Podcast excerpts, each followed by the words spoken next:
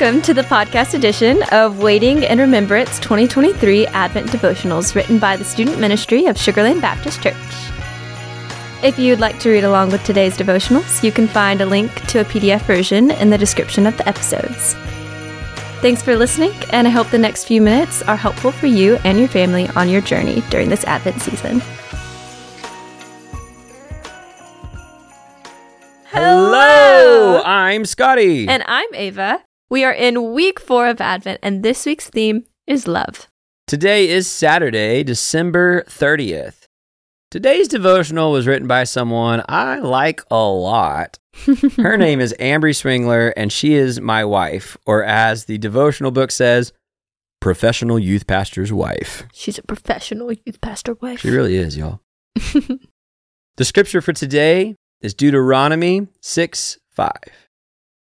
It says, "You shall love the Lord your God with all your heart, with all your soul, and with all your strength." Holistic love. Moses was one hundred twenty years old when he spoke these words to the Israelites. The people were on the banks of the Jordan River, eager to cross into the promised land they had so long awaited. This new generation of Israelites had been raised up in the forty years of wandering in the desert. The book of Deuteronomy captures Moses as he educates this new generation on their history and exactly what they are to believe, to do, and to obey, so that they will thrive in the land that God has prepared for them. Moses goes on to tell the Israelites to remember these words by whatever means necessary. Repeat them in the morning and at night. Say them when you are traveling or headed home. Write them on your doorpost, your gates, tie a sign to your wrist. He even suggests the people write them on their forehead or write them between the eyes, a biblically accurate tattoo.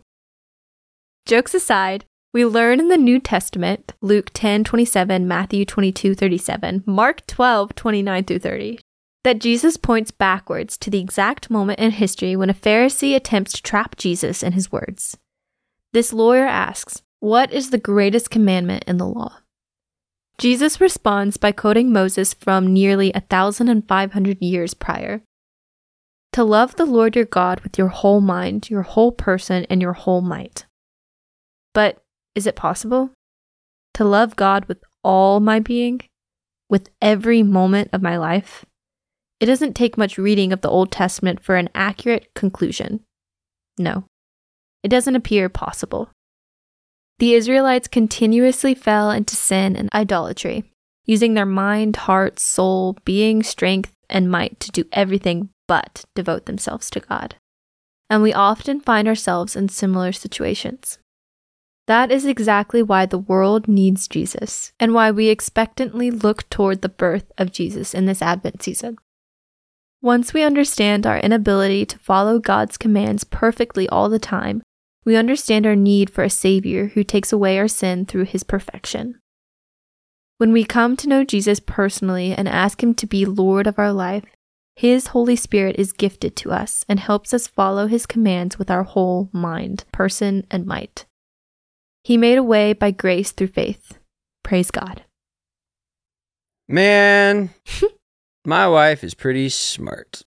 I love that Ambree's application of this verse is not, hey, do better. Mm-hmm. You know, because I think that's like maybe my toxic tendency when I read this of like, love the Lord your God with your heart, mind, soul, and strength, you know, with your everything. Yeah. I like the way whatever translation Ambree was using, uh, whole mind, person, and might. Like, I like that. Yeah. I read that and my very like born and raised church kid yeah. is like, do better, Scotty. Yep. Be better. Yep.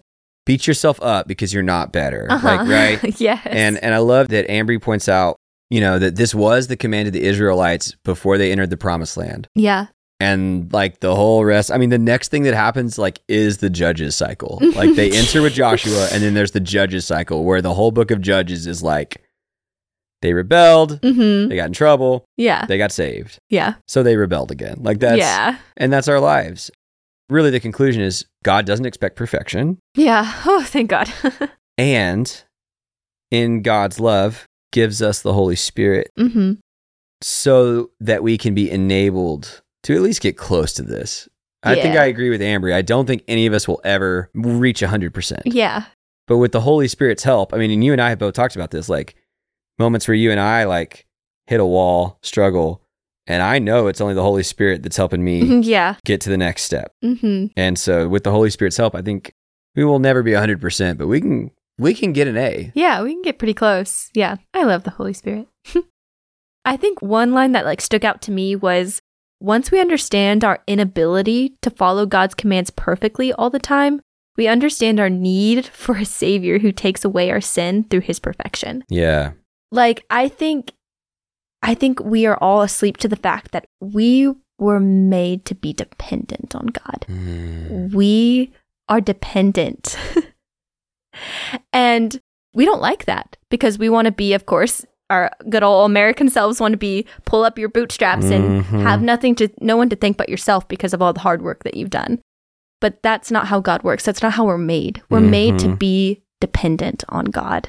And once we realize our neediness, and our being needs to be with him. It needs him to be able to continue. And just to realize that I was created to be dependent. And God welcomes my dependency with his grace. So why would I want to go on trying to live on my own and trying to do it all on my own? Ava, do you want to preach next semester? Sure. Yeah, well, I'll let you. That's a joke. Ava actually is preaching at Surge next semester. Wow. Ava, all of us have gone through moments or seasons where we've tried on our own. Mm-hmm. And we all know where that led us. Yeah. You know?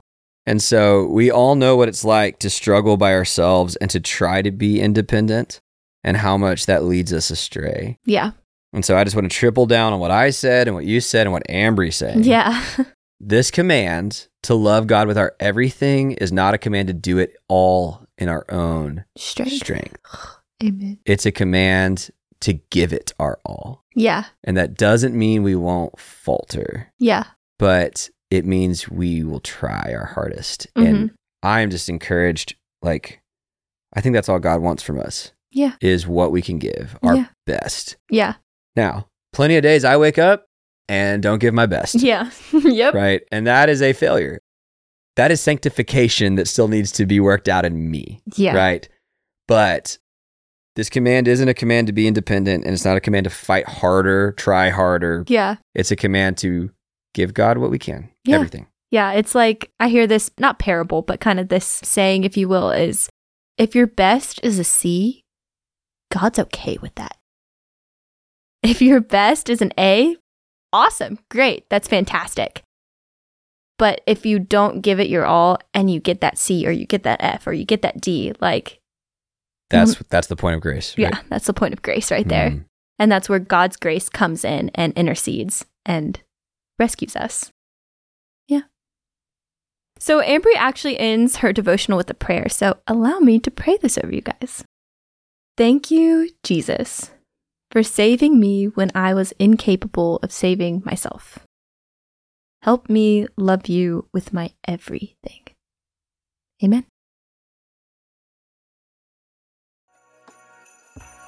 Thank you so much for listening. Talk to you tomorrow. Goodbye. Goodbye.